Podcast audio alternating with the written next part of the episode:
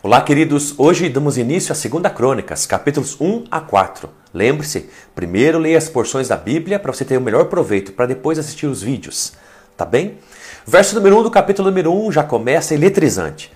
É um resumo de uma graça de Deus sobre toda a humanidade. De Salomão, filho de Davi, fortaleceu-se no seu reino. O Senhor, seu Deus, vai explicar qual é o motivo do que o reino de Salomão foi um reino muito forte. Deus. A Bíblia diz: O Senhor, seu Deus, estava com ele e engrandeceu muito. O fato de você ser grande, o fato de você, aonde colocar a mão, ser abençoado, o fato de você ser uma pessoa próspera e de sucesso, a quem você acredita isso? A você mesmo? Ao que você semeia, ao que você planta, que naturalmente colhe, as suas habilidades, saiba de uma coisa: se não é a graça de Deus sobre a nossa vida, não tem como, de alguma forma, sermos fortalecidos naquilo que fazemos. Seja o casamento, seja os nossos filhos, seja as nossas finanças, seja o nosso ministério. Então, entenda algo: Deus é o motivo, Deus é a razão sobre qualquer coisa ser forte, seja um país, seja uma família, seja o seu ministério. Amém? Uma outra coisa muito importante que diz ali, Salomão vai até Gibeão é, é, é, e lá ele então vai até o tabernáculo construído por Moisés, que está lá nessa cidade específica, diferente de onde ficava a Arca da Aliança, em Jerusalém. Ele vai até Gibeão e lá ele oferece sacrifícios a Deus. Olha que interessante a quantidade de sacrifícios no verso 6 e ofereceu mil holocaustos sobre o altar. Essa é uma característica do reino de Salomão. É extravagante, é, é, é gigantesco, é, é, cheio de prata, é cheio de ouro, é, é, é, é tanto que tem dificuldade para se contar as coisas no reino de Salomão. Por quê? É muita fartura, é muita, é muita força, é muito vigor. o seu nome, por ser pacífico, é uma característica do reino de Salomão nessa época, um reino de Israel de paz. E então ele cresce de forma extraordinária. E Salomão é uma característica dele, ele oferece muitas coisas, ele é muito extravagante. Ele ofereceu aqui mil holocaustos a Deus. E diz o verso número 7 uma coisa que Deus pergunta a Salomão, que é: Pede o que queres que eu te dê. Eu fico pensando, pensando se Deus perguntasse isso para mim. Se Deus perguntasse isso para você, já imaginou? O que você quer que eu te faça? O que você quer que eu te dê? Qual seria a sua resposta? A resposta de Salomão foi: Deus, me dê sabedoria. Me dê sabedoria porque o povo de Israel é tão numeroso contra o pó da terra e eu preciso ter sabedoria para estabelecer justiça como rei. Eu preciso ter sabedoria para distinguir entre o certo e o errado. Então me dê sabedoria para ser rei de Israel. Essa foi a resposta de Salomão. Ele não pediu bens, ele não pediu riqueza, ele não pediu poder, ele não pediu que os seus inimigos fossem mortos. Deus, inclusive, fala isso para ele, mas ele pediu sabedoria. Se Deus te fizesse essa pergunta, qual seria a sua resposta? E então, porque a resposta de Salomão foi sabedoria para poder ser rei de Israel, Deus então disse: Porque você pediu isso e não pediu as outras coisas, sabe de uma coisa? Eu vou te dar o que você pediu, sabedoria, mas também, diz o verso número 12: Vou te dar bens, vou te dar riqueza, vou te dar poder, vou te dar honra, vou te dar paz. Olha que coisa mais preciosa. Vem com a sabedoria vem todas essas coisas. Talvez você está à procura de honra, talvez você está à procura de poder, de bens e de riqueza. Saiba de uma coisa: procure sabedoria e você vai ter as outras coisas. Por quê? Porque o princípio de sabedoria é o temor a Deus, diz o livro de Provérbios. Então busque a sabedoria, busque o temor a Deus e, consequentemente, você vai encontrar honra, riquezas, bens e paz. Uma outra coisa muito poderosa que diz ali no final do capítulo número 1, vai falar a grandiosidade desse reino no verso número 15.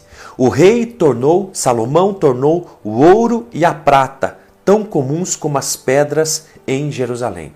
Você tem ideia disso?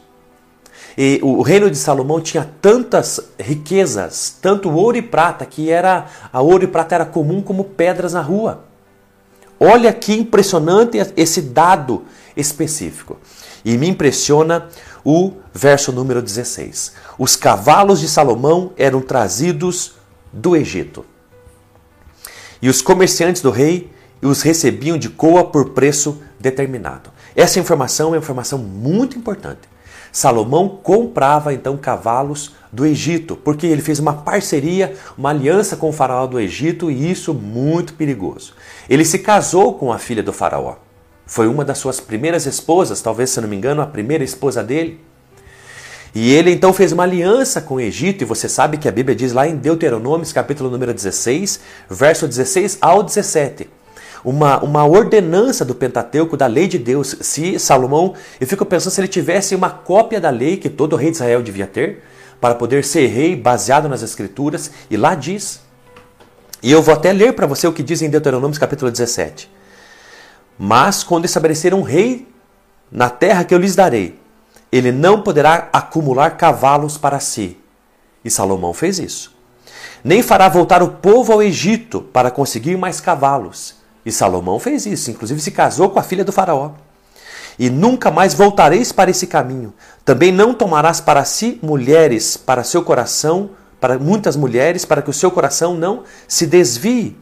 Nem ajuntará para si muita prata ou ouro. Olha que coisa mais interessante. Todas essas coisas, o mais sábio do mundo que havia pedido para Deus sabedoria e Deus concedeu, estava fazendo exatamente isso parceria com o faraó do Egito, comprando do Egito cavalos, e Deus disse lá em Deuteronômio 7 que não era para fazê-lo, e não ser dado a muitas mulheres, porque se poderia se desviar seu coração, nem ser dado a muito ouro e prata. E era exatamente isso que Salomão estava fazendo. Como que é possível? O mais sábio cometer esses erros. E eu fico pensando ainda que Deus concedeu a ele essa graça, esse dom, essa sabedoria. E ele, inclusive, se corrompeu, mesmo sendo mais sábio. Sabe de uma coisa? É bem possível Deus nos dar as coisas e essas coisas, mesmo que essas coisas nos levem a um erro específico. Sabe de uma coisa? Tome cuidado com as suas orações e tome cuidado com aquilo que Deus lhe dá. Não porque a falha está em Deus, mas não permita que aquilo que Deus lhe dá, um dom, um talento, uma habilidade, uma graça, um recurso, um sucesso, não permita que essas coisas é, é, endureçam o seu coração. Não coloque o seu coração nessas coisas, nos cavalos, nas mulheres, no ouro e na prata e esqueça de colocar os olhos em Jesus Cristo. Que nele estejam os seus olhos e sua prioridade. No capítulo número 2 vai falar então sobre essa intenção de Salomão de construir duas grandes coisas: uma casa para si e um templo ao Senhor, diz o verso número 1. Um. E Salomão não poupou despesas nessas duas obras, seja na sua casa, né, a casa para o rei, seja numa casa para Deus.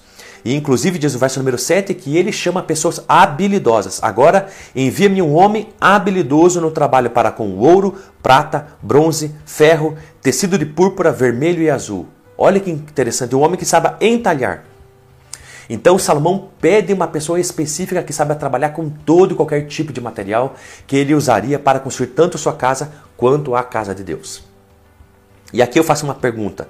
Ele busca um homem habilidoso. Ele busca um homem com talentos. Ele busca um homem com destreza, que saiba mexer com as coisas, que tenha habilidade, conhecimento, inteligência, rapidez. E você é uma pessoa habilidosa? Você tem algum dom? Você tem alguma coisa que você é hábil, que você sabe fazer e com destreza e com excelência? E eu quero te fazer mais uma pergunta. Aqui um homem habilidoso que Salomão chamou para construir a casa de Deus. Eu quero chamar você. Eu quero chamar você para usar a sua habilidade, aquilo que você é bom, seja numa língua estrangeira, que você é fluente, seja numa habilidade de um instrumento, seja de trabalhar com pessoas, com crianças. Talvez você trabalhe com crianças, talvez você tenha formação educacional. Por que não usar a sua habilidade na casa de Deus? Então eu quero chamar você em nome de Jesus. Use as suas habilidades, não apenas os seus dons espirituais, mas use aquilo que humanamente você conquistou. Que talvez você levou uma vida, que você pagou um preço para obter. Use isso na obra de Deus, na casa de Deus, é, é, para o amor ao próximo e para a glória de Deus. No final, então, é, desse capítulo, vai falar sobre trabalho forçado aos estrangeiros, que Salomão usa esse trabalho forçado é, é, para os estrangeiros, mais de 150 mil homens para trabalhar também, cortar madeira e trabalhos específicos. No capítulo 3 vai falar sobre detalhes da construção então do templo era tão grandioso e tudo coberto de ouro, revestido de ouro. Diz o verso número 9 um detalhe: o peso dos pregos, dos pregos de ouro era de meio quilo mais ou menos. Olha que interessante, só os pregos, em toda essa construção da casa de Deus, cada prego pesava meio quilo de ouro. Olha que interessante. Olha a riqueza, olha a majestade, olha, olha, olha, eh, Salomão não poupou realmente é, despesas concernentes a essas coisas. No capítulo 3, termina então falando sobre detalhes desse templo, uh, uh, no capítulo 4 também, mas eu termino esse vídeo dizendo uma coisa do capítulo número 3, verso número 17.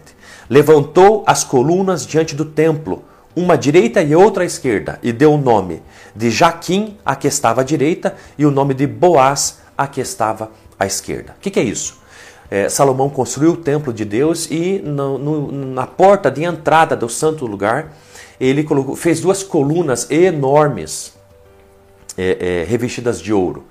E ele deu nome a essas duas colunas, uma de Jaquim, outra de Boaz. Ja, Jaquim significa ele, Deus estabelece, e Boaz é a nossa força. Olha que interessante. Quando Deus é o que nos estabelece naquilo que nós fazemos. Deus é o que nos estabelece, era isso que significava aquelas duas colunas na entrada de toda aquela construção. Que Deus estabelece e é Ele que fortalece.